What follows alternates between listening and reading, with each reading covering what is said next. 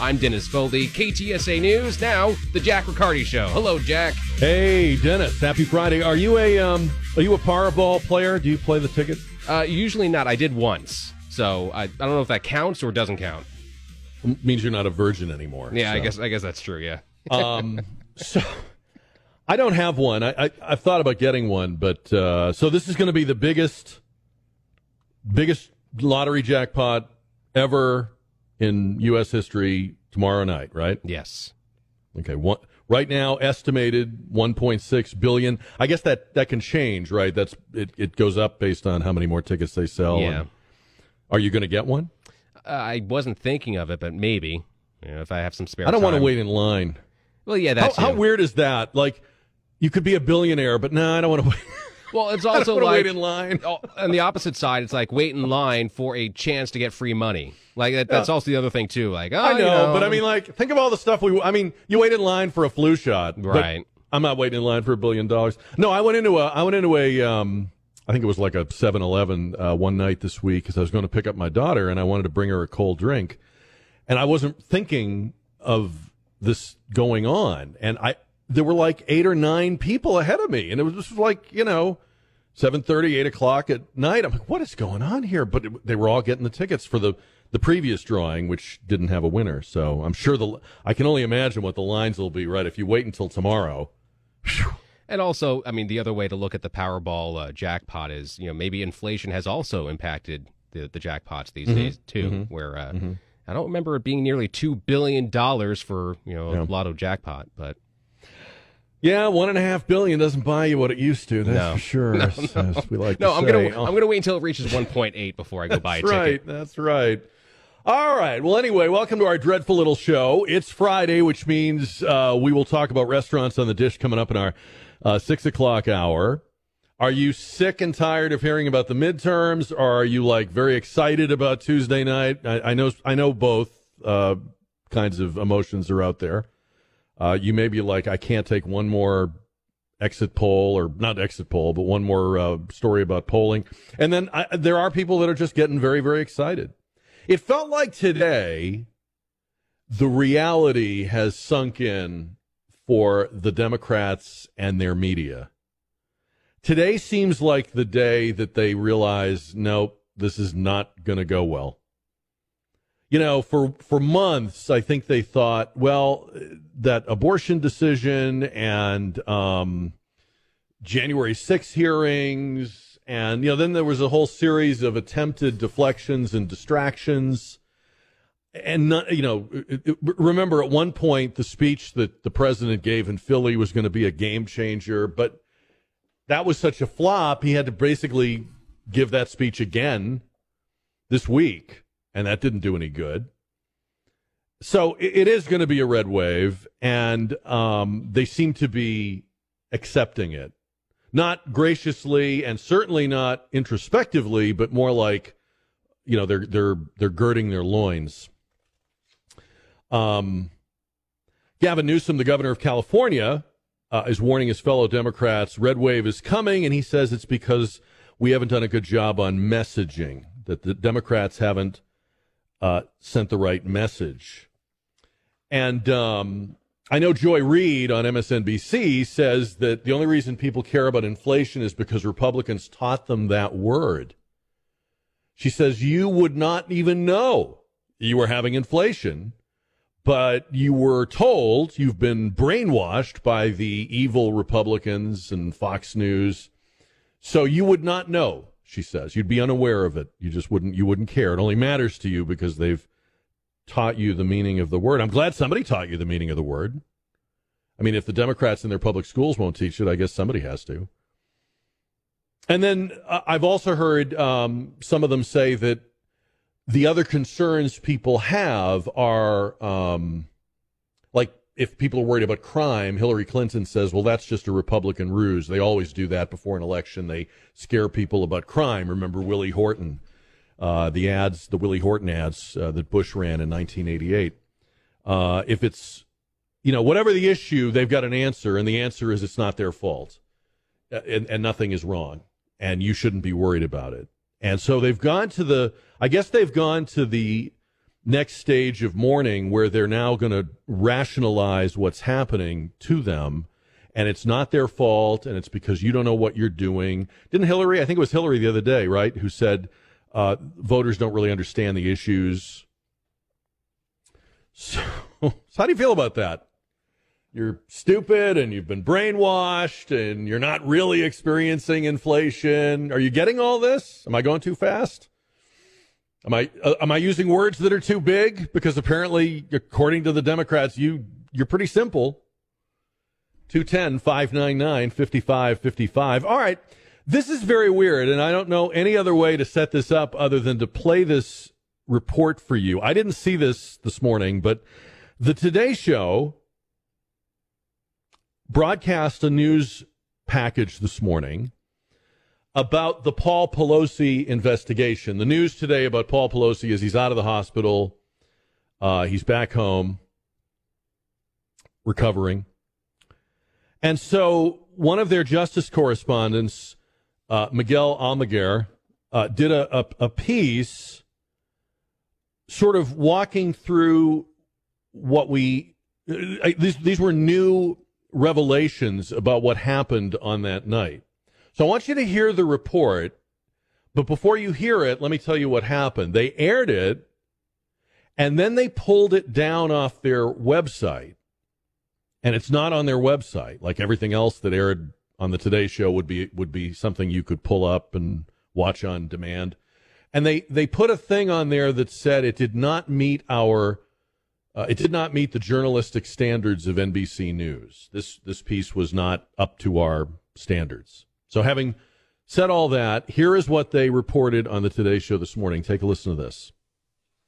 Craig, good morning. When officers arrived here at the Pelosi home exactly a week ago today, they initially didn't have any idea exactly what was going on. They knew they had a high priority call on their hand. What was unclear, what was happening inside the property just behind me.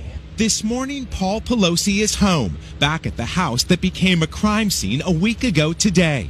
NBC News learning new details about the moments police arrived. Sources familiar with what unfolded in the Pelosi residence now revealing when officers responded to the high priority call, they were seemingly unaware they'd been called to the home of the Speaker of the House.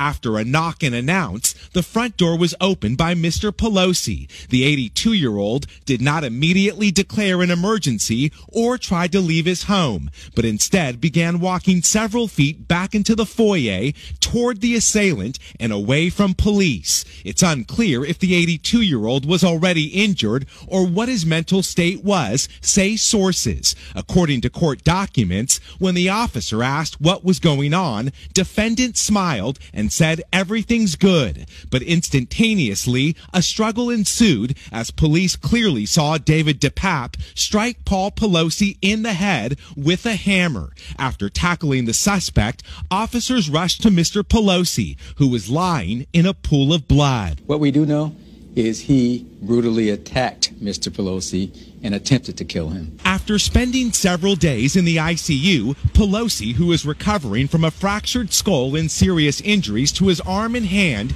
is now home where Capitol Police remain on alert. Investigators have previously said Pelosi did not know DePape when the 42 year old broke into his home.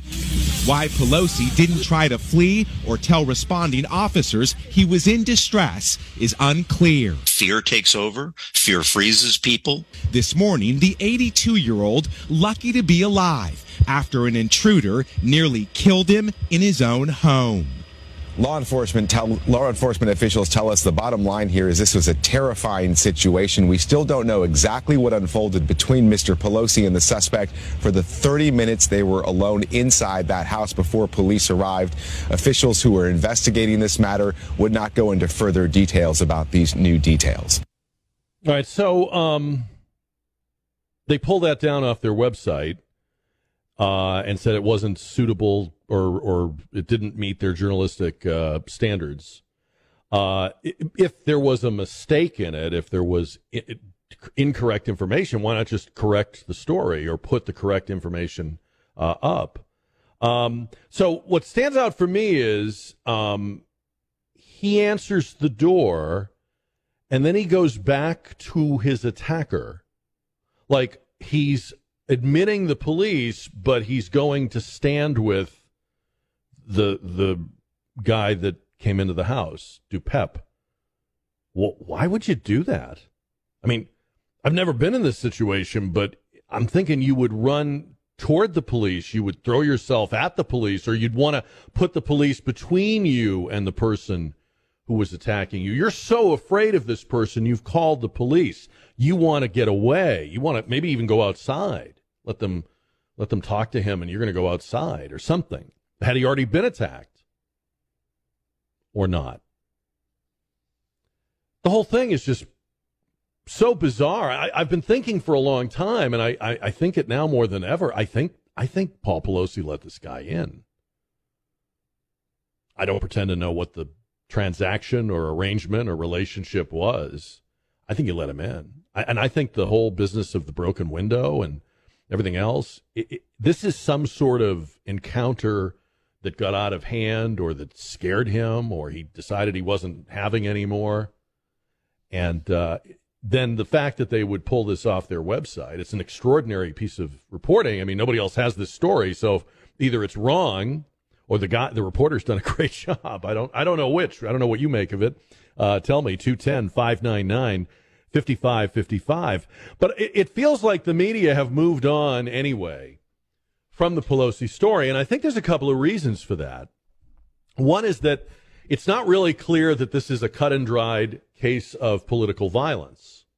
It's violence, and there's a political person involved but there's no, no matter how you squint, you can't look at this DePape guy and see a, a you know, a MAGA guy. It's not, it's not there. Fact, quite the contrary. He seems like one of Nancy Pelosi's constituents, not one of Donald Trump's. And then you have the the fact that the, the public has just sort of shrugged it off. They they can't understand it, or it doesn't add up, or they're not sure they're getting the, the truth. They were told that this meant the midterm campaigning had to come to a stop, had to had to grind to a halt. They're not buying that. And nobody stopped campaigning or running ads. And then finally, there have been several other incidents of political violence. Uh, Don Bolduc, the Republican candidate for Senate in New Hampshire, uh, had a punch thrown at him while he was going into his debate with Maggie Hassan the other night. Um, and then there were shots fired into the house of a uh, congressional candidate in North Carolina. It was actually his parents' house, and his children were in the house, and apparently the bullets came very close to his children. Uh, so I think they've lost the ability to make this whatever they hoped it was going to be, and now they've kind of moved on. It, it feels like the Democrats are um, are are toast. I mean, I'm not saying be overconfident. I'm not saying don't vote, but today seemed like the day that they realized this is not going to uh, suddenly turn around for them. It isn't going to be a Biden speech. It isn't going to be one more ad. Uh, you know who I think has given up is Beto. Uh, Trey was talking about this this morning. Beto made an ad, uh, not an ad. He made a, a TikTok where he did this little um, this little dance move. Uh, this th- there was a girl dancing uh, for abortion rights, and then it cuts to uh, Beto uh, doing some uh, dance moves. He dances like um, I don't know. To me, he dances like Elaine and Seinfeld, but that's just me. Um, so when I saw Beto dancing, that's when I knew he he knows he's not going to win. He's not going to catch Abbott. Um, what do you think? 210 599 5555. I think this might be the worst ad ever, though. The, the, I'm going to play you this. Um, Fetterman, the Democratic Senate candidate in Pennsylvania, made an ad. I'm trying to decide if I should tell you. Well, I, I think I have to set it up because you're not going to be able to see it. But um, it is a takeoff. It is a um, remake of a classic television ad uh, from many, many, many years ago. And um, I want to say like maybe 1979, 1980, something like that. So here is the Fetterman ad. It's called Mean John Fetterman, cut number nine. Mr. Fetterman. Mr. Fetterman, Yeah, you need any help? I'm running for the U.S. Senate, kid. I need all the help I can get. You're running for Senate? Sure. Where's your suit and your flag pin and your hair? Oh, uh, hey, kid. I just want you to know I'd vote for you. Hey, thanks, kid. You want a drink? Nah, no. Really, you can have it. Okay. Thanks.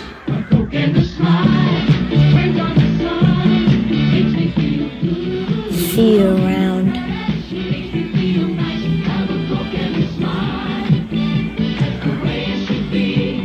Hey, kid. Catch. Wow! Thanks, Mayor John. I don't get. I mean, they they um he's like staggering down a hallway, holding the wall. I'm not kidding. He's hanging onto the wall so that he doesn't fall down, and he and and the kid comes up behind him. They somehow had presence of mind to not use a Coke bottle. They they made it like a Fetterman soda logo. But then they use the Coca Cola theme music, which you might as well have just used everything if you're going to use that. I would have thought there'd be some copyrights. Anyway, this is what the original ad sounded like with Mean Joe Green of the Pittsburgh Steelers and a kid coming up behind him after a tough game and offering Mean Joe a Coke. This is an iconic TV ad, cut number 10. Mr. Green? Mr. Green, Yeah. you, you need any help? Mm-mm. I, I just want you to know, I think, I think you're the best ever. Yeah, sure. Want my Coke? It's okay, you can have it. No, no. Really, you can have it. Okay.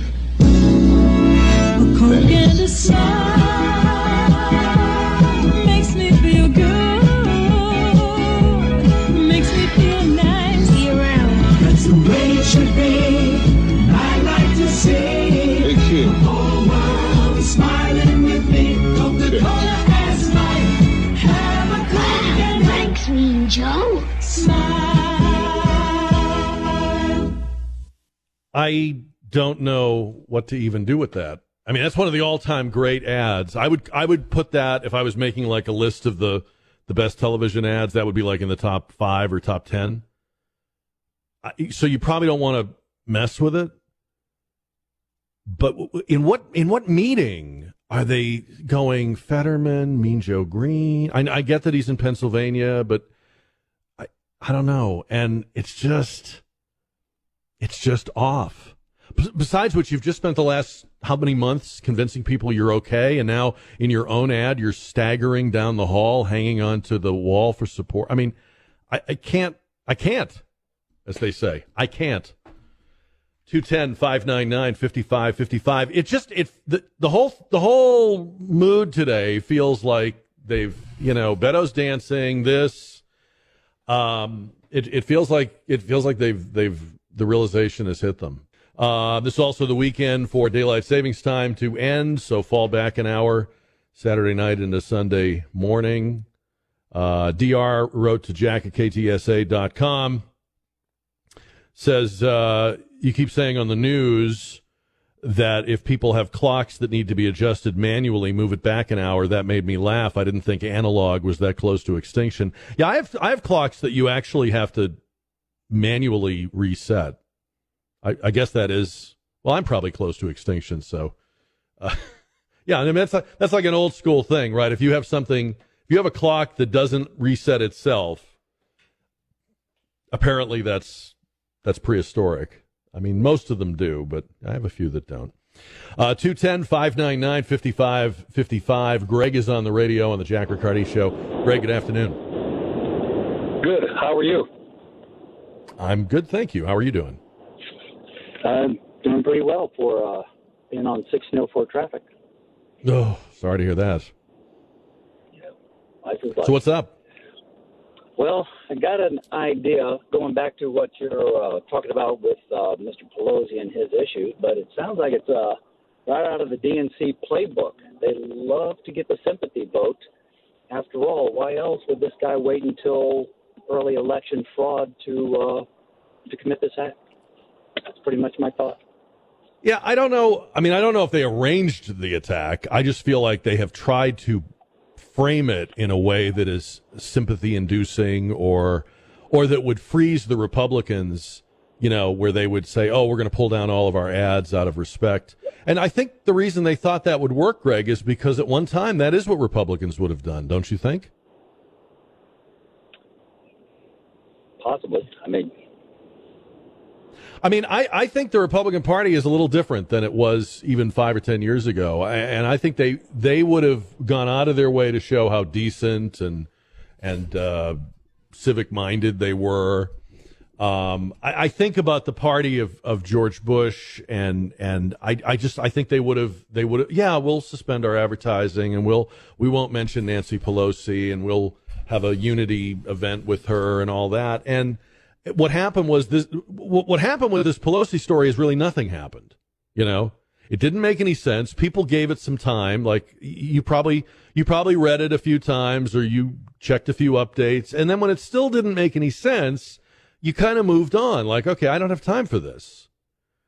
They're not. They're either not telling me everything, or they don't, or or or, or the facts do not support the theory that this guy was motivated by MAGA. He just doesn't, you know, there's just no no way to draw the line, no way to connect him.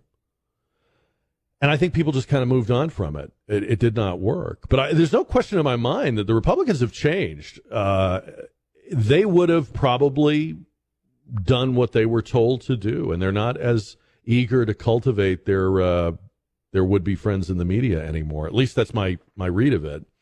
Um, the midterms, obviously, there's still early voting. They're still voting. We're going to be voting on election day. It it felt like by the end of this week, the the die was set. Um, and when you have people, you know, national leaders going around, people like, uh, you know, Gavin Newsom saying, "Hey, it's going to be, it's going to really be bad. We've we've not done our job." You know, they're looking at pretty bad internal numbers. You you look at where they're sending the heavy hitters. You know, they've got Biden in places like Chicago and and and New Mexico and places where Democrats shouldn't even be worried. They're bringing out Bill Clinton. Um, they're doing an event. Biden is doing an event with Barack Obama tomorrow. And I got to tell you, I think the, the Biden White House hates doing things with Obama. I don't think they like putting their guy next to him because it reminds Democrats of how truly unhappy they are with Biden when they see o- Obama. And, um, and then you've got Hillary on television and other people saying, "Oh, well, the voters don't know. The voters, the voters don't know what they're doing." I mean, that when you're pulling that card out, you don't have any other cards. So on your way out the door, you throw an insult over your shoulder. You people don't know what you're doing. I mean, they might as well come out on Monday and say, "Hope you're happy with your new red wave." That's pretty much where they're at right now, message wise. 210 599 5555.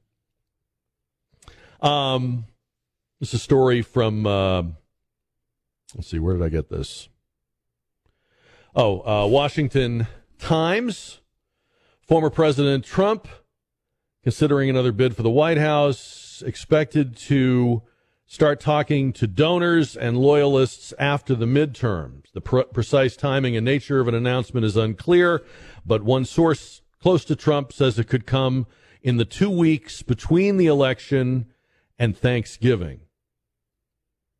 So he keeps hinting that he's going to run. He said in one of his rallies recently, I will very, very, very probably do it again. He said in another rally, it looks like I'm going to have to do it. He told uh, a Spanish language interview that he had already made the decision, just hadn't said it yet. Um, we talked the other day about do you want him to run? A lot of people do. A lot of people said DeSantis. I'll tell you, the more I think about this, and I was thinking today about uh, this in the framework of today is the anniversary of Ronald Reagan's election. Uh, this was election day in 1980, and Reagan was elected uh, the 40th president over Jimmy Carter. Of course, Reagan had run four years earlier and lost the Republican nomination to Gerald Ford. So it wasn't exactly the same, but it was sort of the 1980 for Ronald Reagan was considered sort of like this is your last chance, buddy. You know, you're 68, 69 years old. You're uh, you've you, this is your third time running. Um, people in your party are not sure you can win the general election. And I was thinking about Trump, and I want to I want to say something that may sound a little crazy, but but think about this and and tell me what you think. You know how people always said that Jimmy Carter was a terrible president, but a great former president? And what they meant by that was that Jimmy Carter acted with dignity and uh, supported a lot of good causes. He he helped that he did that Habitat for Humanity thing, uh, and he he did a lot of diplomacy and charitable work and international fundraising, and he became what we used to call an elder statesman, right? Jimmy Carter. So people say he's a terrible president, but he shone in the role of ex president. Could it be that the opposite is true with Trump?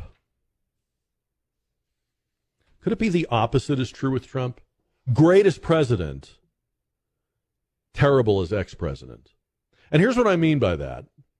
He um he has been very um all over the place, inconsistent in supporting Republicans in these midterms. He's helped some of them, he's campaigned against some of them.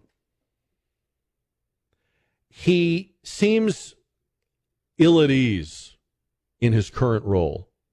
And I'm sure he is because he hates what Biden is doing. He hates seeing everything unraveled. Uh, he's been insulted. He's been investigated. He's been smeared. I think he has to run for president because I don't think he can handle this in between thing that he's in. And so I, my thinking has come to this. He needs to run. DeSantis needs to run. Everybody who thinks they, they have it in them needs to run. There needs to be a crowded field of candidates because that's what happened in 1980. Reagan ran again and he had the most name recognition because he had come so close in 76. Not only had he come close in 76, but a lot of people thought he was robbed. He lost the nomination at the convention. That was the last time in American history that a president was defeated, or excuse me, that a convention decided a nomination. They're all decided ahead of time now in the primaries and so forth. But he went to the convention. He had a chance of defeating Jerry Ford. He came within like 100, 150 delegate votes, very close. As a gesture of unity, Ford asked Reagan to go up on stage and um, speak after the convention nominated President Ford. And everybody thought that Reagan would just get up. He didn't. Ha- he wasn't. He hadn't written a speech. He didn't. It was not a, a, a scheduled event. So he, he goes up there, and they think he's probably just going to say, "Good luck, Jerry." He gives this amazing off the cuff talk about taking a, a, a, long car ride down the Pacific Coast Highway and thinking about the country and thinking about the kind of country it's going to be, be. And, and he talks about what if we had a time capsule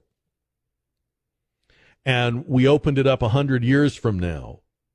Would we be reading about the end of nuclear war and nuclear weapons, or would there be no one alive to read it? And things of this nature. It was profound. It was moving. And the convention that had just nominated his opponent gave him a, a, a, warm standing ovation. And there were people there. Edmund Morris, his biographer, writes about this. There were people in that convention who had just voted for Ford who actually said, we, we voted for the wrong guy. This is the guy we should have run. So that's what Reagan had going for him four years later, now in 1980. But he still had a crowded field of people. There were still a bunch of people that ran against him. And that's what I think is going to happen with Trump. I think I think the Republicans are going to run several people, and I think he'll be one of them. And if he is the right one, he will pass through that process and and emerge from it victorious. If he is not, if he is not temperamentally up to this, if he can't let go of the past, if he gets petty, if he gets distracted, uh, if the energy is not right or the vibe is not right, then he won't. But I think he has to. I think he cannot. He he just doesn't like being an ex president. Carter loves it, and he just didn't take to it. But I think other people will run, and they should. By the way, it won't just be DeSantis. Uh, Mark my words, there'll be at least one or two people who win on Tuesday night who will then run for president in 2024. And you'll say, but they, were, they were just elected. What are you talking about? But if they if they win their race by a lot, if they make a big splash, um, they will strike while the iron is hot. It'll be a crowded field, I think, in 2024. Uh, 210 599 5555. And, and by the way, I, I give Donald Trump a lot of the credit for why Republicans didn't fall for the Pelosi thing and aren't falling for a lot of the other, you know, gimmicks like that. The, the, these Republican candidates you're seeing in the midterms, we talked about this a little bit yesterday, these alpha type candidates, Kari Lake, J.D. Vance, Adam Laxalt, um, they are, they learned from him that you don't, you don't, you know, turn the other cheek, you don't uh, cave, cower, you you you fight back, you punch back, you don't take any crap from the media or in a debate. And I, I give him a lot of the credit for that. There's a style change. You can see it in a lot of Republican candidates. 210 599 5555. All right, so uh, we're reporting at ktsa.com that next week the city council will uh, vote on whether or not to censure District 1 Councilman Mario Bravo. You remember this uh, story? They were having a debate just a couple of months ago. They were having a debate about what to do with um, the CPS surplus. And one school of thought was rebate it to customers, and the other school of thought was spend it on weatherizing the, the grid. And Mario Bravo had one idea, and Councilwoman Ana Sandoval had another idea and they were at odds. And he was angry that she was not supporting his idea. And apparently, part of his anger came from the fact that they had previously been in a romantic relationship. And um, so he got petty and personal, and she began crying at city council. I uh, we talked about this at the time, but I want to ask a question about this. Do you remember the other day we were talking about how when a, a male candidate is in a political debate with a female opponent, he can't keep deferring to her. He can't keep apologizing for interrupting her and, and what have you. You have to run against your opponent with no regard for their gender. I mean, you can call them Mr. or Miss or Ms. or whatever, but other than that, your opponent is your opponent you you show whatever level of respect you would show to whoever they are, whatever gender they are. It's a mistake, in other words, to let when Kamala Harris kept cutting off Mike Pence and saying, "I'm still talking," and he meekly shut up. That to me is a mistake. So here's my question about Bravo and Sandoval: Is this an issue because one of them is male and one of them is female? Are we actually going to censure him because of that? Is this woke progressive city council actually going to actually going to going to treat her um her tears differently because it's a man and a woman and they had a romantic past?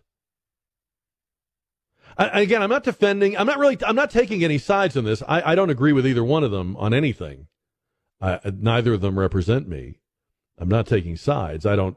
think I have a horse in this race, but I, I just question the. It feels very, um, and I don't mean this in a positive way. It feels very old school or old fashioned. You made a female councilwoman cry. We need to take your committee assignments away from you. Uh, I mean, what if he had made a male councilman cry? There's a couple of them on there that I think probably would. What, would we be having this discussion? And what do you think about that? So, I mean, you may say, look, I, I think the guy's a jerk and I want to see him. Pu-. That's fine. But I'm just curious do you think this is because it's a man and a woman? And should it be different because it is? If the city council next week censures, punishes one of its own, District 1 Councilman Mario Bravo, because he had a bitter personal exchange with a colleague who is a woman. Is that does that make sense to you in the current era of equality and equal treatment and or does it seem sort of throwbackish? I mean, it seems sort of like a chivalry thing, but if men and women are in politics, isn't it you know, what's good for the goose is good for the gander, and, and you treat people the same. If you're in a debate with a candidate of the opposite gender, you don't defer to them. You don't, uh, you know, you're not, you're not sort of holding the door for them in the debate, right? So these were two politicians. It wasn't, strictly speaking, a political debate, but they were disagreeing in a political meeting about what to do with the CPS money.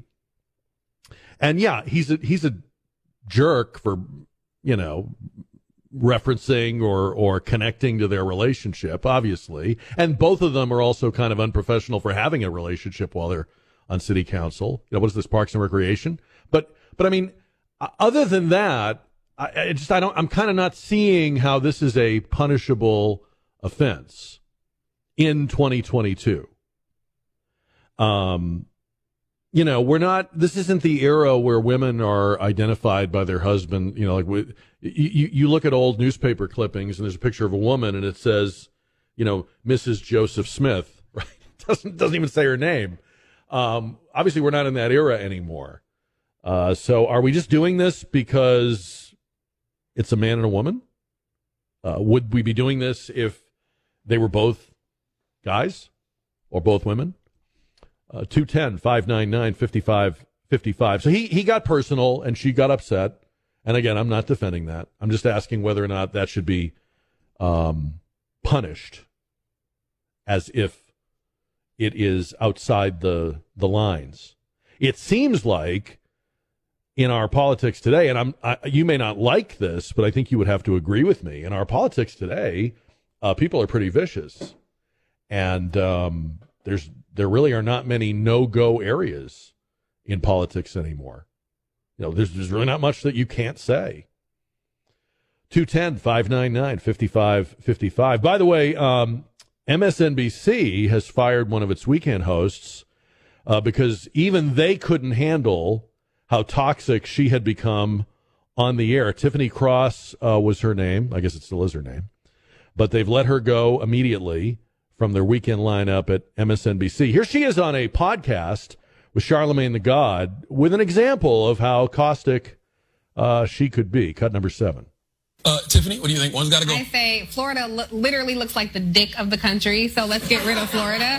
Um, Ron, Are you saying castrate the dick Yeah. of the country? Seriously, let's castrate Florida. Here's the problem: Ron the stupid, Ron DeSantis, whatever you want to call Florida man. He is so problematic. He has done everything he can to keep black and brown people from the ballot. Mm-hmm. He traffics in stupidity and ignorance, and I just think they are a problem for the rest of the country. Let's get them out of it.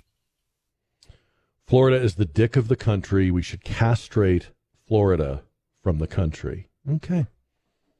I can't imagine why they let her go. Somebody will snap her right up. 210 599 5555 or jack at ktsa.com. I say that, but probably somebody will snap her right up, given the way these things usually work. All right, Terry is on 550 and 1071 KTSA with the uh, question about Mario Bravo. Terry, good afternoon. Hey, Jack, my, my theory is if you can't run with big dogs, stay on the porch. You know, uh, it, it, politics used to be an all man's game. And, you know, at this day and time, like you just said, there's nothing off the charts. You know, I mean, uh, if she if that's how thin skinned she is, she's gonna have a long ways to go. Now, Daddy Nirenberg, Papa Nirenberg, he thinks he he he's, he he acts like he's the daddy of everybody, and including the city council. And he's got a lot more problems than those two on his city council. Yeah. Um, so you don't think we'd be having this discussion if it was two male council members? I, I think we're wasting time right now having it because I, I just think you know what it, you know let, let's if that's if that's the worst thing that ever happened to this lady, she ought to count herself lucky Okay. because All right. you don't don't get into state and national politics, lady, because you'll never make it. So don't call Terry if you want sympathy. Uh, Terry, thank you. 210 599 5555. So they had a disagreement about how to use the CPS surplus. Uh, he had one set of ideas. He had, uh, she had another, but he had thought she would be with him on this issue. And uh, then when uh, she didn't vote with him, uh, he got upset. He lost his temper, and he began invoking their past romantic relationship.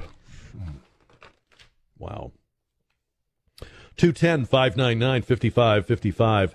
Um, you know, the, the other thing that just occurs to me about this story is um, I think I said this at the time. I, I remember when we were doing the term limit reform and we're going to, oh, now we're going to have salaries and all that. I, I remember how often people said, it, they said it like you knew it, like it was like only an idiot would, would question this that if we extended term limits and we paid them a salary, we would get a much higher caliber of people. We would get professional, uh, full time, serious, nose to the grindstone. Um, just a, it would just be a game changer. Now, I don't really see that.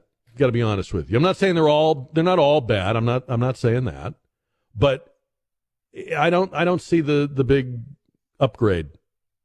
I, and I and I get you're the seventh largest city in the country. Yes, uh, people need to be in office for a little while. Yes, you need to pay them. I, I, I, that's okay. All right, that's okay. But it was that it was that very smug. Well, don't you realize? Don't you realize? They'd say it that way. You know, don't you realize that we'd have more professionalism and and maturity and uh, and then we have this. It's like something from the Hallmark Channel right? 210 599 5555. Susan is on KTSA. Susan, good afternoon. Hi. Um, I wanted to fill you in on a little more of what actually happened. Um, Sandoval and Bravo actually agreed on the policy. And the reason he got mad is because on Canvas, she promised su- to support Yeah, his she plan. said she was going to, and then she changed.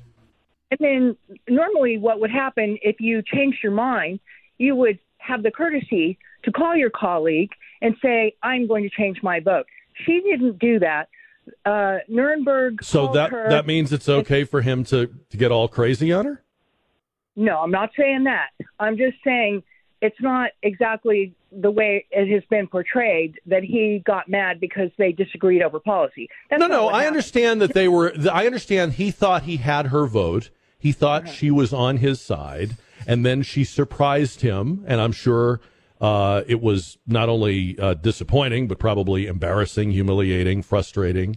Um, Yeah. and, and and and I get that. And and I'm not I, like I said, Susan. I'm not saying either one of them are are, are 100 percent right.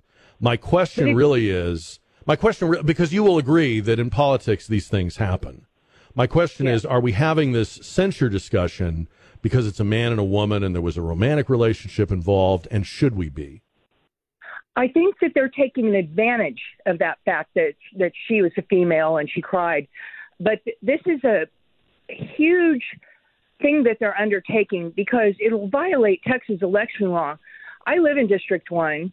Um, I don't agree with Mario on most things, but he's a uh, he's got a lot of integrity, and we haven't had that in Council District One in I'm going to say 25 years, probably since the original Roger Pettit. So you would not like to see him uh, taken to the woodshed for this? No, I am going to attend um, on whatever day that is, the the seventh or the eighth.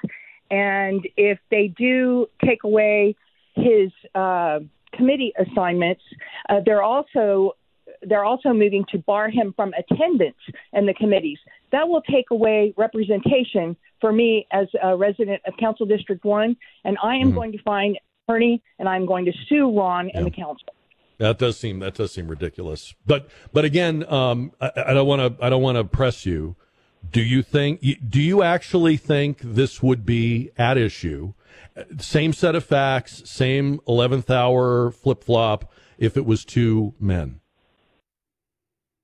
It would have been a lot more difficult for them to pull it off if it had been two men. You're exactly right. and, and so I, I think that th- th- this should be over. I mean, th- they've embarrassed. They're making they're making idiots of themselves. They're embarrassing themselves. And again, this is not to defend either one of them, but but to to act like it's 1954 and he um you know didn't hold the door for her or something is just ridiculous. Exactly right. Um, Susan, thanks for the call. Mentioned earlier, uh, this is the 44th, uh, excuse me, the 42nd anniversary of the election of Ronald Reagan as president of the United States, which put me in mind of our next guest and our good friend uh, Gilbert Garcia, San Antonio Express News columnist, who wrote a book uh, about 10 years ago called Reagan's Comeback Four Weeks in Texas That Changed America Forever.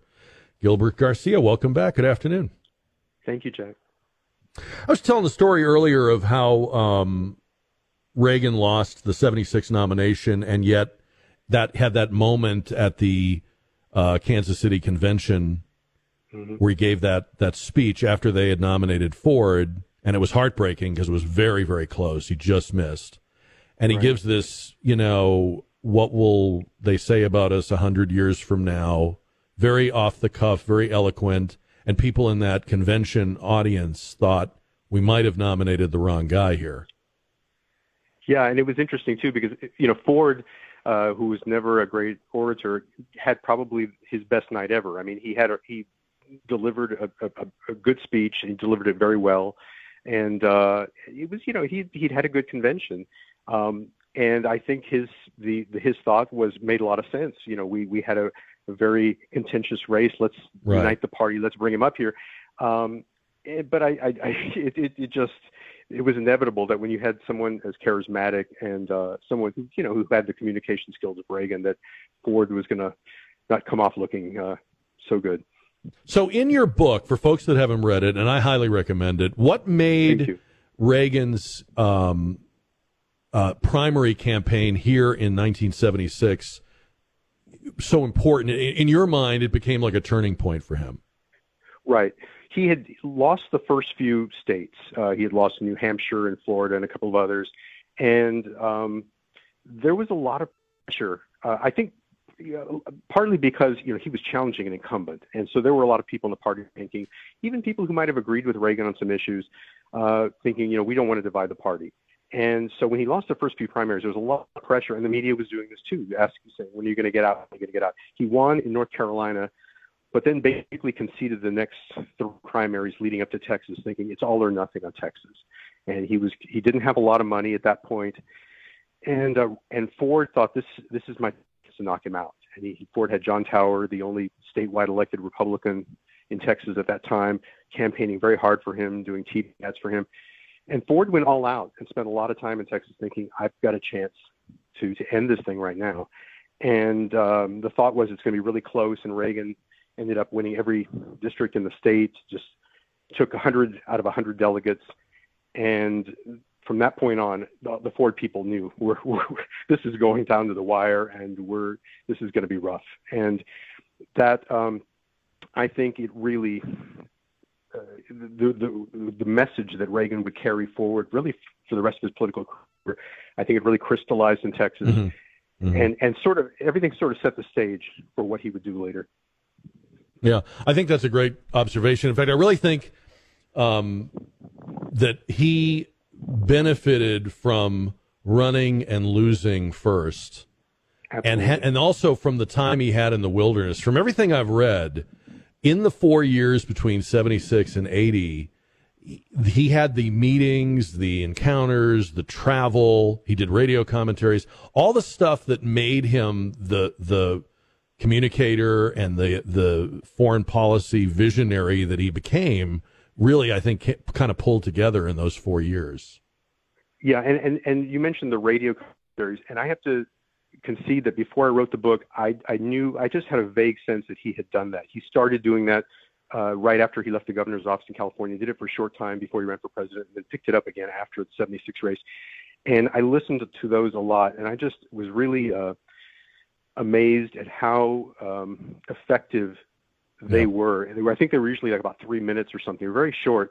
But just he would take a particular issue and, in a very concise way, sort of express his his view on that. And and I've talked to a lot of people since then who said, you know, these were things that they listened to or their family mm-hmm. members listened to, and I think it helped him sort of um, sort of uh, establish what he you know what he wanted his message to be, and I think it also kind of helped build his following over that time. Uh, again, the book is Reagan's Comeback: Four Weeks in Texas That Changed America Forever.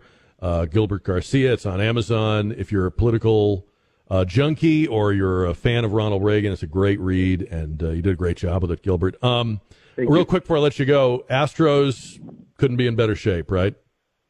Yeah, it looks good. I mean, the only you know, be, being that I'm a, I, I get nervous about these things as an Astros fan.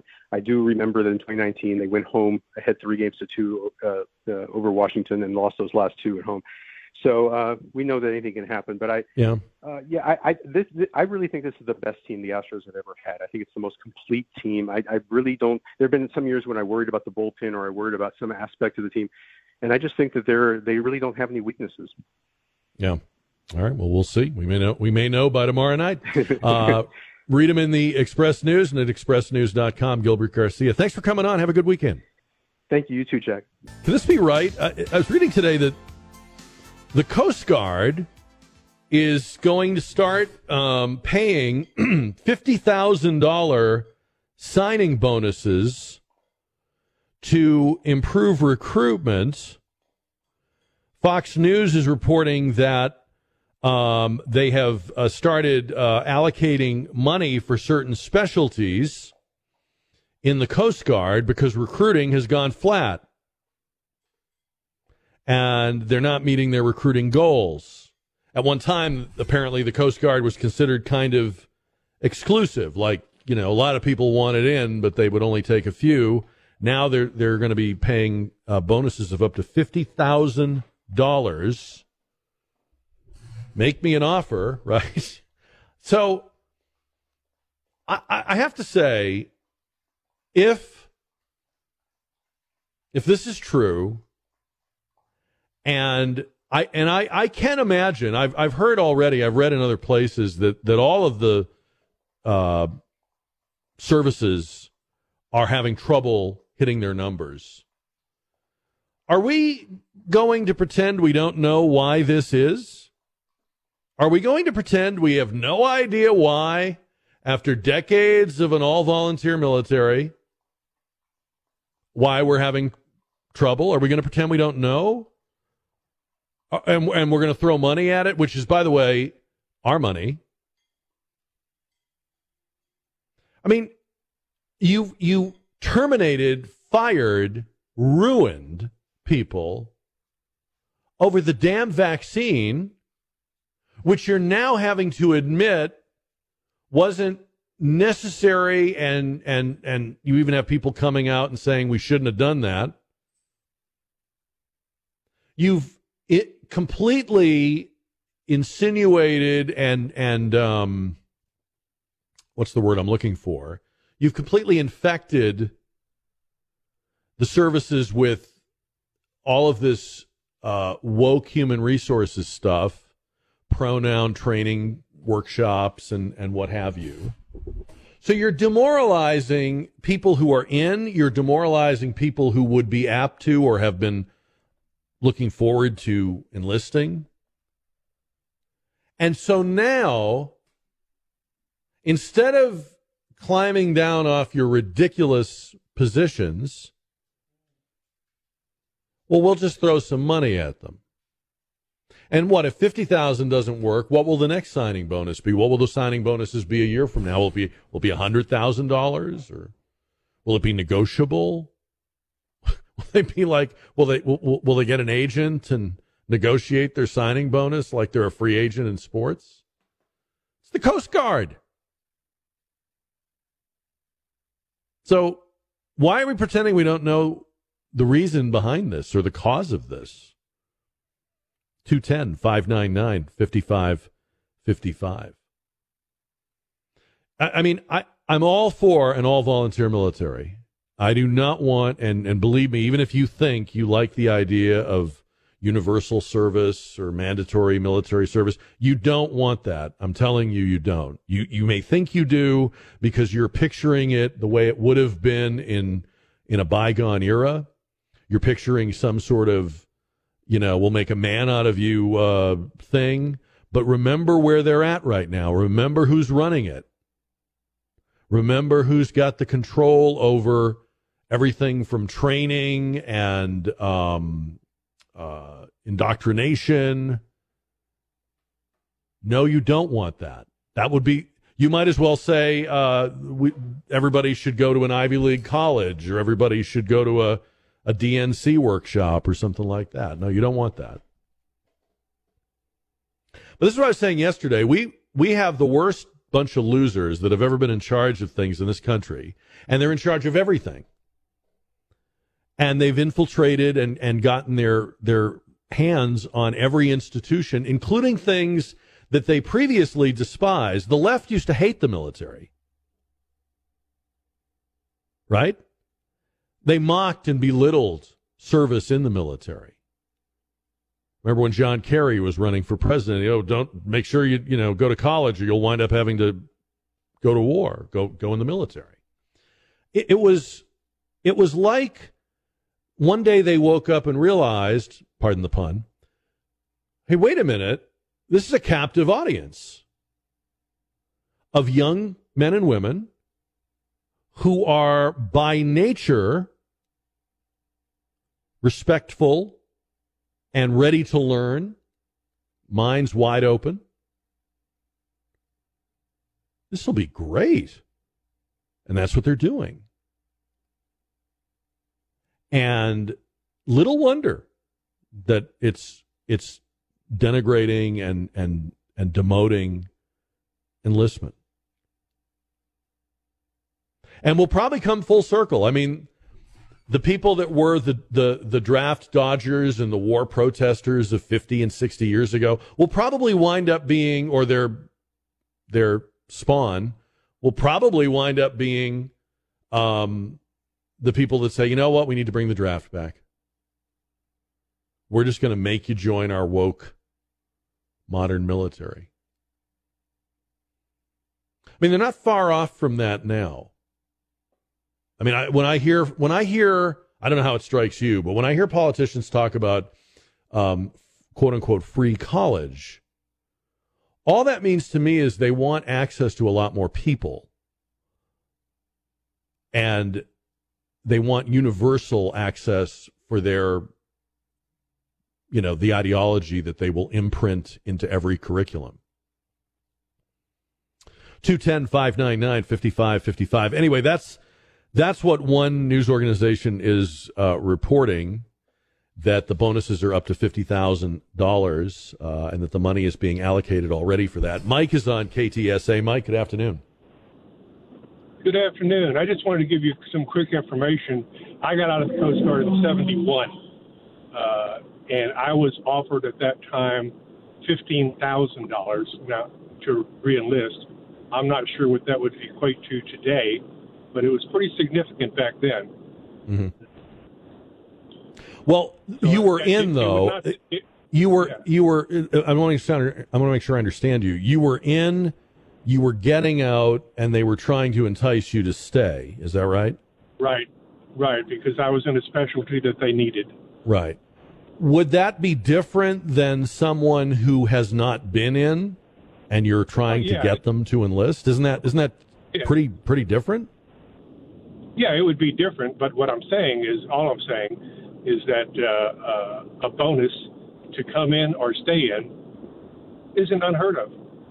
No, but I think you're I think you're comparing apples and oranges, Mike. With all due respect, and I appreciate your service, but if you've been in the and how long were you in the Coast Guard? Four years. Okay, so they had trained you. You had you said a specialty. Um, somebody probably put pencil to paper and figured out that it was a better deal to keep Mike than to find and train a new mic and maybe have to go through a few of them before we get one that works out. So I can see that much more than I can see um, going to a 50,000 or more bonus program for people you're recruiting that have never served. You see what I mean? Yep, I I, I go along with that. Uh, I'm just I'm just giving you some uh, background information that those bonuses, whether whether it be to stay or, or to come in, aren't unheard of, and have not been unheard of uh, throughout But my you, lifetime. but you're, but that's not the same thing. I thought you were agreeing with No, me that that's not not the same thing. It's not exactly the same thing. No, it's not at all the same bonus- thing. It's not at all the A same bonus, thing. a, a bonus for No, what let me let me tell you how different it is. Let me tell you how different it is. It would be like giving a big contract to a veteran quarterback versus giving a big contract to a kid you just drafted out of college. Which of It's not the course same. is It's not the same thing at all. Which of course is done all the time. Yeah, no, but no, it isn't because they pay rookies a lot less than they pay uh, superstar veterans. You know that. I don't know why you're arguing with me, Mike. Maybe you just wanted to have an argument. I don't know, but they're not. It's not the same thing to pay someone you've trained and you've invested in to retain them. That is not the same thing as having to pay people to join a service that they otherwise wouldn't join. You you can't see the difference there. Yes, I see a difference. And, I, and Well, then why are you why are you telling me it's the same thing? again, all I'm te- all I'm saying is that gives you some background as to. Bonuses. Well, I know they pay retention bonuses, but this isn't a retention bonus. Okay. I, the Air Force does it. I, I know that, but that that's not what this is. I think, Mike, and I, I say this with love. You're just the guy that wanted to have an argument, and so we we had one, and I hope you enjoyed it. But th- this is not this is not the same thing as a retention bonus. This is paying people to enlist. And I don't know if this is even, I mean, this is one news organization reporting this, so maybe it won't happen or it isn't going to happen. But according to uh, Fox, uh, the budget work is already in or the papers are already in. And um, for certain specialties, they would pay bonuses of $50,000 each for new enlistees. And um, people in the Coast Guard, uh, they talked to a active duty lieutenant in this story I'm reading, and he says this is unheard of. It's not the same thing as a retention bonus where when the services are losing officers or pilots or specialties and they're paying or, or enticing people, incenting people to stay, I, I think that's fine. I don't think anybody would would find fault with that. We might quibble about the amounts, but but that makes sense. You've you've invested. They're a known quantity. When you're having to pay people to join an all volunteer service, it means that something has changed. And I think, I don't think it's people that have changed. I think it's the uh, what we're imposing on uh, people who enlist. I think you're having to overcome people's reluctance because they've seen the vaccine mandates, they've heard about the pronoun workshops and all of the HR, you know, nonsense that's going on. And there are people, young people, making other choices. Rather than undo all the damage and say, well, let's stop persecuting people that just want to serve their country for two years or four years or whatever it is, instead of just undoing all that crap, they're saying, well, maybe we can throw some money at the problem. I, I think that's the wrong approach. But 210 599 5555. Uh, Fox News says the Coast Guard is uh, going to be offering $50,000 signing bonuses for new recruits as recruitment has plummeted and the readiness of the force is in jeopardy. And David is on KTSA. David, good afternoon. Hey, how's it going, Jack? Hey, David. Hey, so I joined the army back in 1992. Uh, I, for no reason, I needed a job. I had a wife and a kid, and uh, they offered me a twenty thousand dollar bonus. What they didn't tell me is you have to serve 20 years to get that $20,000. They gave me $1,500 up front. They said the next time in a few years, we'll give you a little bit more. Mhm. A few years later, we'll give you a little bit more. So Mhm. it takes 20 years to get that money. You know, it's not like they give you a fat check for $20,000, which would have been Mhm. great for me, you Mhm. know, but it takes time. You have to serve your time to get that money. Mhm. And, you know, you know, but I love the army. It gave me a job. It taught me a skill. But that whole thing about fifty thousand dollars for enlistment bonus, I mean, you don't get that fifty. They, they're not going to give you a fifty thousand dollars Did, did you uh, did you get the whole twenty? Oh no, man! I spent ten years in the army. I ain't spending. Oh. No, Yeah. this is a tough life, man. Did you um but did you know I mean so when you first heard it maybe you thought you were getting it up front but then when you found out you weren't did that that didn't change your mind about it? No, actually, it didn't because you know, I honestly, I dropped out of college, I had a wife and a kid, and I couldn't. I had no job prospects, and the army taught me a skill, and now I have a pretty darn good life Yeah. because of what the army did. You know. Yeah. But Well, that's good. don't let them fool you when they say that they're going to give you a, a fifty thousand or twenty thousand dollar bonus. There you go. You're gonna have to spend twenty years in. There's always a little more to it. That's I think that's true in life. Uh, David, thanks. Appreciate your call. Good good job and thank you for your service as well. Tim is on KTSA. Hi Tim. Hey, Jack. Thanks for taking my call.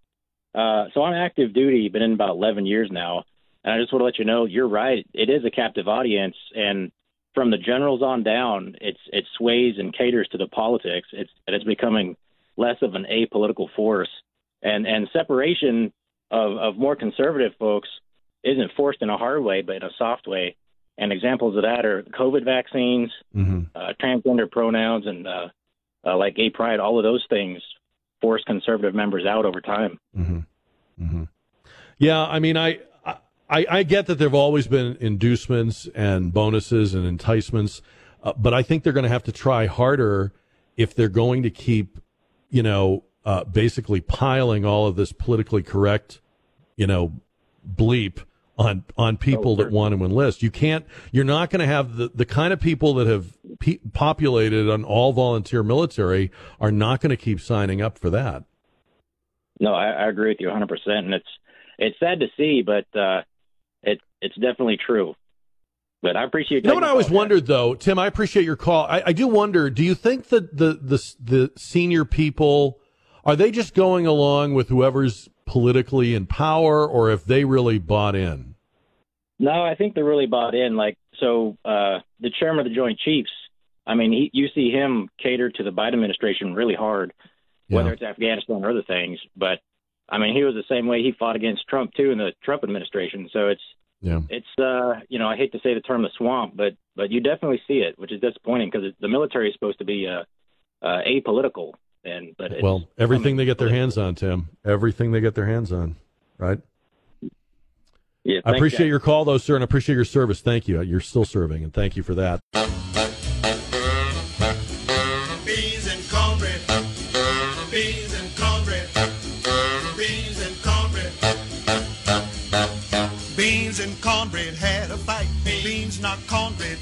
Out of sight. Cornbread said, now that's all right. Meet me on the corner tomorrow night. I'll be ready. I'll be ready tomorrow night. All right, it's the last hour of the last show of the week. We call it The Dish. And it is about you and restaurants you've been to today or last night or this week. Your most recent dining out experience. It could be eating at the restaurant, getting it delivered, driving through, taking it to go. Praise or zing the food, the price, the service at 210 599 5555. Not not a restaurant review. Just the way you would tell a friend or a coworker about a place if it's a new restaurant or one that's new to you that you just tried for the first time uh, recently, or you want to sing the praises of an old favorite, 210 599 5555. And all we ask is that you have the complete correct name of the restaurant uh, when you call in on the dish. You know, just the, the full name, the right name of the place. And um, and you know, tell us about the food or the price or what what's the what's the best thing on the menu if you have an opinion about that. Uh, people love that. And we'll take those calls along with your votes in the JR poll right here at 210 599 5555. Along the way, we'll also get uh, the poll uh, votes and we'll get the poll results. Uh, get a few other little things. We've been uh, talking, by the way, about Powerball today because they're going to have uh, the next drawing is tomorrow night, and it's now the the. Uh, I normally don't. I pay I pay no attention to lotteries. I'm, I'm sorry, I'm just not a lottery guy. I'm not against them. I'm not. This isn't a moral position. I just don't bother with them. You know, I, I feel like I'd never have a chance to win. I don't. I don't see it that way, so I don't. I don't buy the tickets. I might buy one of these just for just for the fun of it, but. Uh, when I bet, I want to bet, and, and, and again, I this is just me. Like I'll bet on a horse because I feel like I can know a little something about it. I I can look at the racing form. I I can you know gauge past performance. It's still a sucker's game, but there's some. It's not completely random when I buy a lottery ticket, there's no skill to that. There's no like way to game it. You know, it's just a totally random thing. And that to me is not as much fun, even though a billion and a half dollars would definitely be a lot of fun. So we'll talk about that. 210 599 5555. In fact, I wrote a piece at ktsa.com about, um, just kind of about like what would you do if you won the lottery? We're getting a lot of responses. A lot of people have very specific um, ideas. And as as do I, but I think actually I think some of the people responding on Facebook have even more specific ideas than than I do. You know, for one thing, when I think about the lottery and and I hear people say, have you ever heard somebody say, "Oh, you don't want to you don't want to do that." Have you heard what happens? There's always some Debbie Downer, right? Or Donnie Downer who who says, "Haven't you haven't you ever seen the research? Why everyone that wins the lottery winds up uh, killing themselves or or bloating to 400 pounds or what?" And apparently, there is some research that says a lot of people that win big, you know, really big jackpots, there's like a higher rate of divorce and a higher rate of maybe depression or other issues. Um, but to say that that is automatically going to happen to you if you win the lottery, I mean, what kind of what kind of thinking is that? That's like if you go outside on a sunny day, you'll get skin cancer, you know. So for the record, I will not if I win the lottery tomorrow night, if I win the Powerball tomorrow night, I will not lose my mind. I will not gain a ton of weight. I've already done that. Not doing that again. I promise that I will not uh, have to be put in a rubber room or have a net thrown over me or anything like that. Um, but I, I, I actually think I could, uh, I think I could handle it, you know? Um, my thoughts are there's basically three things family and everybody says family and friends. Yes, of course. Um, second, I think uh, for me, my sort of charitable cause thing would be Alzheimer's because I lost my dad to Alzheimer's and some other family as well.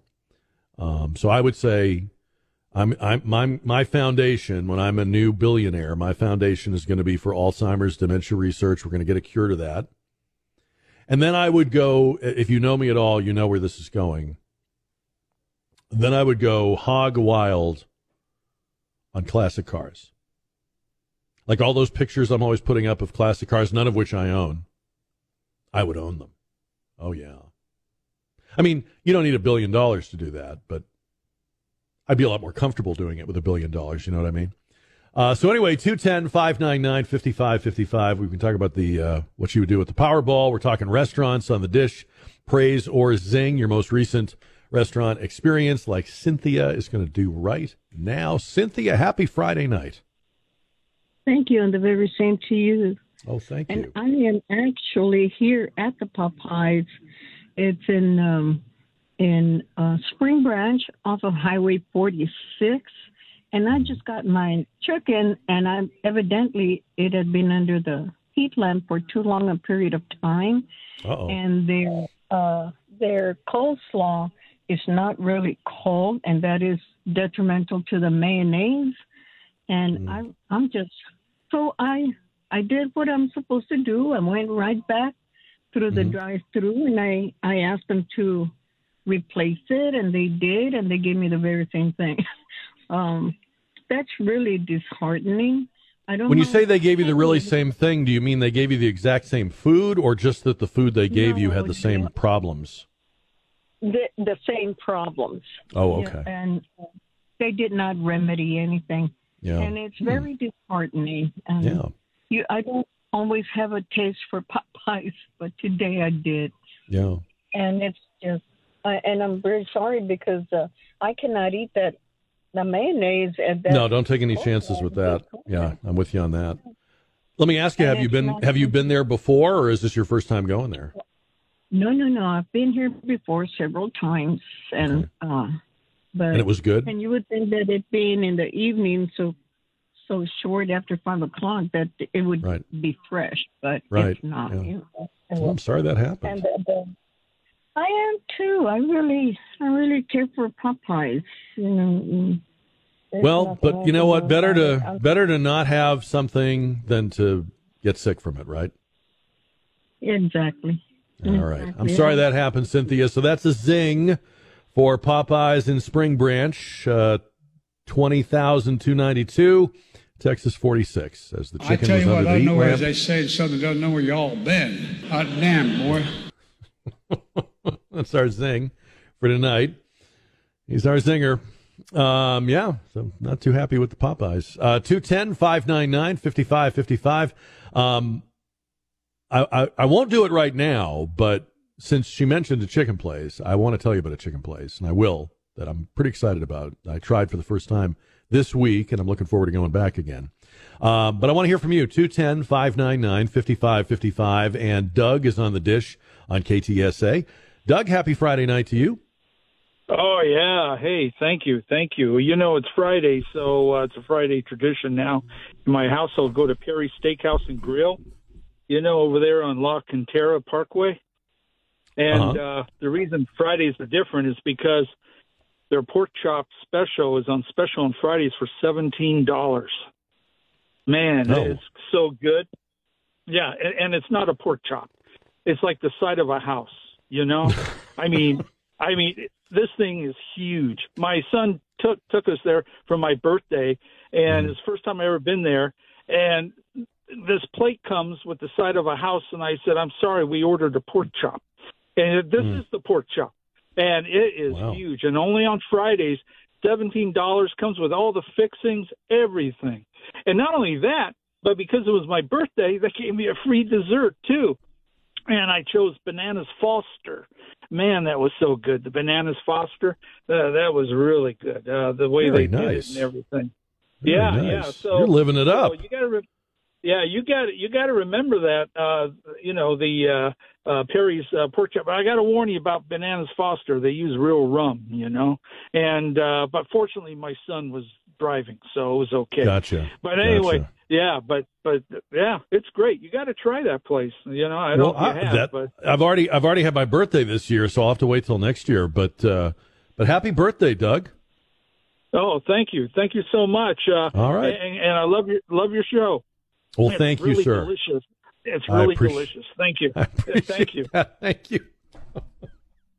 wait a minute. Wait a minute. The show's delicious or the pork chop? I got confused there somewhere. Um, I have heard about that pork chop before. I, I, I remember somebody said it years ago that it was so big that it was like enough for two people. And uh, but he's talking about the Perry's at La Cantera. Uh, praise for the pork chop and the bananas Foster. There's our praise. So we have the praise. I don't think we set it up at the beginning. That was my mistake, Don. So the praise sound effect sounds like. Go ahead. There it is. Okay. And the zing sound effect is different every week, and this is what it sounds like tonight. I tell you what, I don't know where, as they say, in Southern don't know where y'all been. Hot damn, boy. Yeah. 210 599 5555. We're also raking in the remaining votes on the JR poll, and we'll have those results coming up right before the end of this hour we call the dish. And Catherine is on the dish on KTSA. And Catherine, happy Friday night to you. Happy Friday night to you. It's Kathleen. Kathleen, I'm sorry. That's okay. Uh, my husband and I just left this fabulous restaurant called Frederick's Bistro. It's at the corner of Northwest Military and Huebner in a funky little strip mall. I mean, there's a dry cleaners right next door to it. it it's a French Asian fusion, and their food is incredible. We've been there about four or five times, and their service is excellent. It's owned by the guy, a guy named Frederick. The food is just out of this world. My Yeah, what do you like a- to uh, what do you like to get there? What's your favorite thing you've had so far? Well, I'm working down the menu actually. like that. Yeah, uh, today I had the um, what was it? The, the ribeye, and my husband had the seafood linguine. They have a pork ossobuco that's phenomenal. Um, I've had the lamb. They're open for lunch and, and dinner. They've got a little bar inside, and it's this the service. Everybody, we just love this place. It's so good. Have you been to the um they have a location on Broadway. Have you been to that one? No, I I didn't know that. We just moved to Shavano Park, and that's how we found it. Oh, very good. Down the road from it. Very Yeah, good. Yeah, I and don't know if I, I know that the one in Alamo Heights is called Frederick's Restaurant, and the one you No, went to is called Frederick's Bistro. But they're they're the same outfit. If you go to the website, they're both they're both on there. So they may be there may be some overlap with the menus. Maybe they're slightly different or a little different. I don't know. I don't know. Next time we go, I'll ask Frederick. There you go. He's always there. I'm sure he would know. So you're working your way down the menu, and you've liked everything so far. And is it? it, it- let me ask you this: inside, big, small, kind of. What's the size like? It's very, it's small. It's very Mm-hmm. intimate. You know, but you know, um, they've got linen. It, it's very nice. Linen tablecloths. Um, the glasses are. I mean, it's it's really nice inside. Yeah, sounds good. Frederick's is Bistro. Something you wouldn't expect in a strip mall. In, well, the whole world is in strip malls now. You can expect anything in a strip mall. But thank you, thank you, Kathleen. Appreciate your call and great job uh, with praise for Frederick's Bistro, fourteen four thirty nine Northwest Military Highway. Yeah. French fusion, they call it. Um, 210 599 5555. I have been to the one um, on Broadway. I'm pretty sure they're related because the website, uh, for one, mentions the other. Uh, just don't know how much overlap there is. Uh, we're going to get to more of your calls on the dish coming up, and you can praise or zing your most recent restaurant experience. It doesn't have to be a new place. It could be a place that you've been going to for years, and you just want to let everybody know how great it is. I did mention I had a chicken restaurant to recommend to you. We were talking yesterday about sandwiches, and I brought it up yesterday briefly, but um, I finally tried a place I've been driving past for a while called Gold Feather and it's on 410 at Blanco. You know that big center with the Target and Alamo Drafthouse, and it's that huge sprawling site that used to be Central Park Mall. Well, over there in that um, complex, but very tucked into the corner of 410 and and um, and Blanco. So you can kind of see it from Blanco Road. You really can't see it from 410. It's called Gold Feather. It's not very big it's a very straightforward concept. It's fried chicken every way you can have it. Tenders, sandwiches, spicy, not spicy, in a salad, uh, served many different ways with some really cool side dishes. They've got beer and uh, and soft drinks and things like that. It, it's I love the fact that they've just got this very straightforward. You know, this is what they're about. They're about fried chicken. It's very good. I'm kind of a I don't know what you'd call it. I, I'm a fan of fried chicken done right. I don't like to eat it when it's super greasy or it has too much batter on it, but this is just really tasty and cooked well. The people are nice. It's called Gold Feather. One other thing I didn't realize till I went there was when you're in the dining room, the the whole one whole wall of the dining room basically opens up to the outside. So like the night I was there, which I think was I want to say it was Wednesday night. It was really mild, so they had all that opened up. So you were in the dining room, but you were open to the outside, and they also had outside seating. Just a great atmosphere, great experience. So Gold Feather, if you like fried chicken, and I don't think it sits under any heat lamps for the lady that called.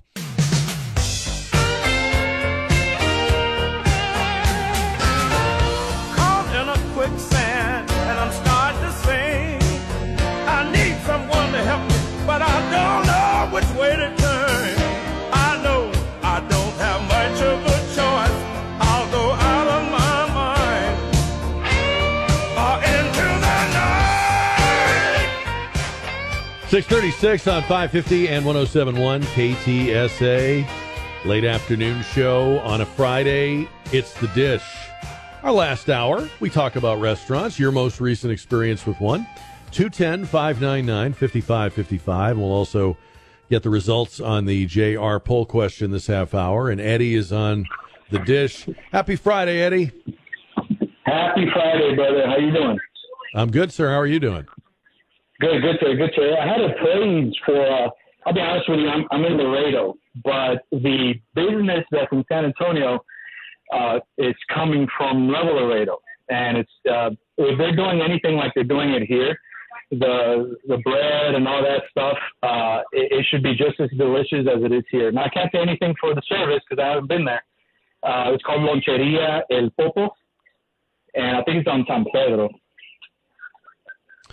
Yeah, I, I looked at the uh, when I saw your name on the screen. I looked at the website. It's in a um, it's in this little um, like uh, food market called Las Americas. Um, Right, So it's actually it's actually in the it's actually part of the that business or part of that store, I guess. So what's good there? What do you recommend? Uh, Well, all they sell is lunches, which uh, and hamburgers. So basically, it's a small sandwich with a special type of bread, uh, and they have several options. Uh, they have ternera. They have what they call wing, which is basically sliced hot dog uh, on there, and very simple lettuce, mustard, uh, uh, onions if you want it. Extremely delicious. That that restaurant has a history of about 50 years uh, in Nuevo Laredo. I, I remember growing up going there. Uh, you know, so it, it's it's real famous, uh, at least here. You know, Laredo and, and uh, Nuevo Laredo in Mexico. Yeah. That's that. Now, how did you find out that they were putting one in at San Antonio? Because I have, uh, well, I mean, I go like at least once a week, to be honest with Oh, you, okay. and, and they have the pictures, yeah, of of where they opened up in San Antonio. So that's how I found out. And yeah, I've been wanting to go. I haven't been to San Antonio for for a few months, but uh, uh, if it's anything like here, I definitely recommend it. You'll love it. Uh, Make sure you get three or four sandwiches because they're a little small, uh, but definitely delicious. All, the only side dish is jalapenos. That's all they give you. All right. 6557 San Pedro, 6557 San Pedro. It's in the it's in with the Las Americas food market and Eddie says it's great there, it'll be great here. Eddie, it's good to hear from you. Thanks for calling. Thank you.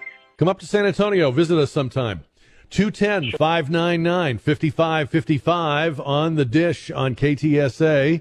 Um, it's interesting, uh, getting a lot of a lot of places tonight that we had not had calls on before. I think we've had calls on Perry's before, but not in a long time. Had not had a call on Frederick's Bistro. We'd had a call on Frederick's Restaurant, and now uh, this place called Luncheria, Luncheria El Popo. Um, and George is next on the dish on KTSA. George, happy Friday night to you. Hello there. Hello, Um, George. I I'm quite fond of a I'm quite fond of a farm to table restaurant in Austin called Salt and Time. Salt and time. Okay, tell me about it. Yes, sir. It's uh sourcing local Texas meats. Butcher shop also have a great burger there. And um, so it's uh, where in Austin is it? Um, Seventh and Chicon. Okay. Do, and you said And, it's. uh, I'm sorry. Go ahead. I just want to say, and if I won the lottery, I would open a huge um, regenerative agriculture permaculture ranch, and at the front of it would be a, a farm to table restaurant, oh. and also like a school to teach people permaculture design and give them permaculture design certificates, as well as like some, maybe some uh, holistic medicine. Boy, that sounds like a great. That sounds like a great idea. So you really this Right. you really want to recreate what this place does. You'd like to have your own business. Sure, as well as some other some other uh, places in the area that are helping to keep our communities resilient and healthy. There you go. What is the best thing, in in your opinion? What's the best thing they have at Salt and Time? What do you recommend the first time we go? Mm, just get whatever you like, because whatever you're getting there, you're supporting something local. Okay. All right, George. you go, thank you're you. going to your local farmers market in San Antonio and supporting Right. your local producers. yes, sir. Beautiful. Uh, All right, I appreciate I you. appreciate your call, George. Thank you, and you have a good weekend righty. and a good night. Uh, praise for an Austin restaurant. uh, called Salt and Time, 1912 East 7th in Austin. And as you mentioned, it's a uh, it, it this is what this is what it says on the website. I've never I've never heard this term before. Meat centric farm to market or farm to table, excuse me. Meat centric. I consider myself kind of meat centric. So, uh, salt and time, 1912 East 7th. 210 599 5555 on the dish. Yes, of course, Austin and the Valley and Corpus. You can include those. New Braunfels, Boerne. Yeah. Uh, you know, as long as you don't have to fly to it, you know, if you can drive to it, we can talk about it on the dish. Uh, 210 599 5555 to praise or zing your most recent restaurant experience. And Megan is on KTSA. Happy Friday night, Megan. Hi, happy Friday. I was calling about Rocker Dogs. Uh, they're located on the south side down Roosevelt. Um, they Oh, sell okay. hot dogs and um, tater tots with cheese, and he just started making hamburgers. Uh, some of the best hamburgers I've ever had. Wow. And I really don't So- like hot dogs until I went there, and now Oh, I'm okay. always going to get a hot dog. So, what's different about their hot dogs that you like them there? I don't. He must buy them somewhere special, but just the flavor of them, and he puts to- all different toppings on them. Um, during Fiesta, he did the chicken on the stick, and they were selling out every day because it was so good. Wow. He's a chef, uh, so I mean, he he started with a little stand, and now he has like a little. It's a it's a dive. You wouldn't even really know it was there. Uh, Is it one of those places that's just takeout? I mean, you you just get it and go. Yeah, pretty much. I mean, he has a couple of picnic tables outside, but most people pick it up and Right. go. Yeah. So it looks like But it's it's worth thirty it. fourteen Roosevelt. Is that right? Yes, that sounds right. Okay. And you said the hamburgers are good too. So you've had the hamburgers?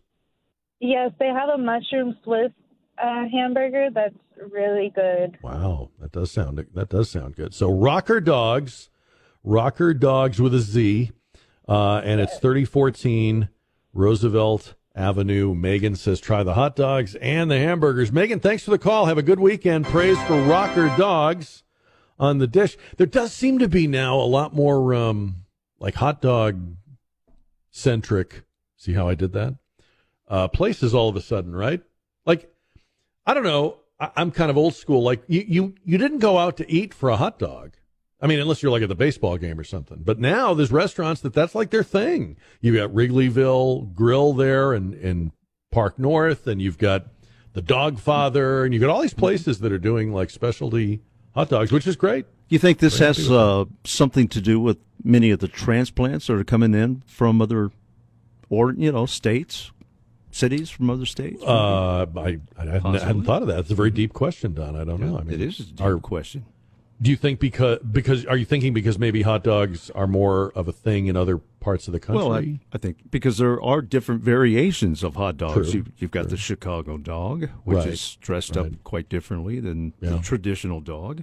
I, Yeah, I don't know. It's a, that's a it be. I, I think the Wrigleyville people actually are from Chicago, if I remember correctly, and I don't know. M- maybe the others are as well, or maybe the others are, as you say, people that are bringing it in. I just, I, I'm, I'm not, I'm not knocking it. I, it's just, it's amazing to me the variety. I mean, I thought when I moved here, I thought, I thought we had great restaurants when I moved here. We are so much, we're, we're just in such expansion mode with new places, different kinds of places, different concepts. Um, and uh, yeah, no, I want to try that. 210 599 5555 on the dish. But never a hot dog with ketchup. Oh, you're are you uh, all of a sudden you're all religious about that, are you? Can't put can't put ketchup on it. Only- just just because you said that, I'm going to put ketchup. Just on got to be very next hot mustard. No ketchup on a hot. I- Who puts why can't you ketchup put on a ketchup hot and dog? mustard? I've done that. What's wrong with that? Oh, oh, I see now why. Oh, I Yeah. oh, okay. Now, now you know why you don't do it because I do it. That's right. All right. Um, I'll bet Brown puts ketchup on a hot dog. he seems like the kind of guy that would do that. All right, Brown, bail me out. All right, this is it. This is the best Italian restaurant I've ever eaten at. It's called Papa Okay. Dante's, and it's in Converse, Texas. and uh, they got a sandwich there called the Jerry Lewis, and it's like a sausage and a and a meatball kind of mixed together. And I'm going to tell you, man, the bread. I think they make it there themselves, but it's it's such a cool restaurant because there's so much nostalgia on the walls. They got pictures of uh, you know old movie uh, stars, and you can get baseball cards and trade them there with them. I mean, it's just this pretty odd kind of eclectic restaurant. It's and it's huge. I mean, from the outside, you wouldn't expect it to be like it's like a big giant bingo hall. That's how big it is. Now, how did you how did you discover this place? Because that's a little off your beaten path, isn't it? I'm actually I, used to live over there, and I had a friend of mine that needed a ride back home, and he was like, "Hey, man, let's uh, let's try this place." And I was like, "You know what?" And uh, it's kind of off the it is off the beaten track. I, I would have never known it was there if you hadn't told me about it. You know, it's not something that even comes up when you search, you know, Italian restaurants in San Antonio because it's in Converse. Mm-hmm. So, I will best thing to get there, it. the best thing to order the first time I go would be what? Uh, I would go with the meatball sandwich or the meatball sub. I was going to call you sub. yesterday because you were talking about the sandwiches, but I didn't want to waste a Friday call. I like the way you put that. That was very nicely Yeah. put. Yeah. You're like, I saved my call for Friday. I wanted it to count Oh, you more. I like You that. know. I mean, now that I know you're you're keeping track of the restaurants, now I'm like, okay, I got to eat someplace. Well, yeah. Let me tell you something about you, Brown. I don't know if I said this to, or not. I figured, I kind of figured out where you live based on the restaurants you've called in on. Because I'm driving down Nacogdoches and Perrin Beitel, and I'm like, all the places he calls about are all next to each other. right. I'm, So, I'm, I'm, I'm lazy. I could I'm probably find you if I needed to. hey, just look for the yellow truck with the Tweety bird on it. That's There me. you go. There you go. All right. You have a good weekend, Brown. Thanks for calling. Always good to hear from you. And praise for Papa Dante Italian restaurant. It's 8607 FM 1976. So 8607 FM 1976. And Converse on the dish. Try the meatball sub. Look at the walls.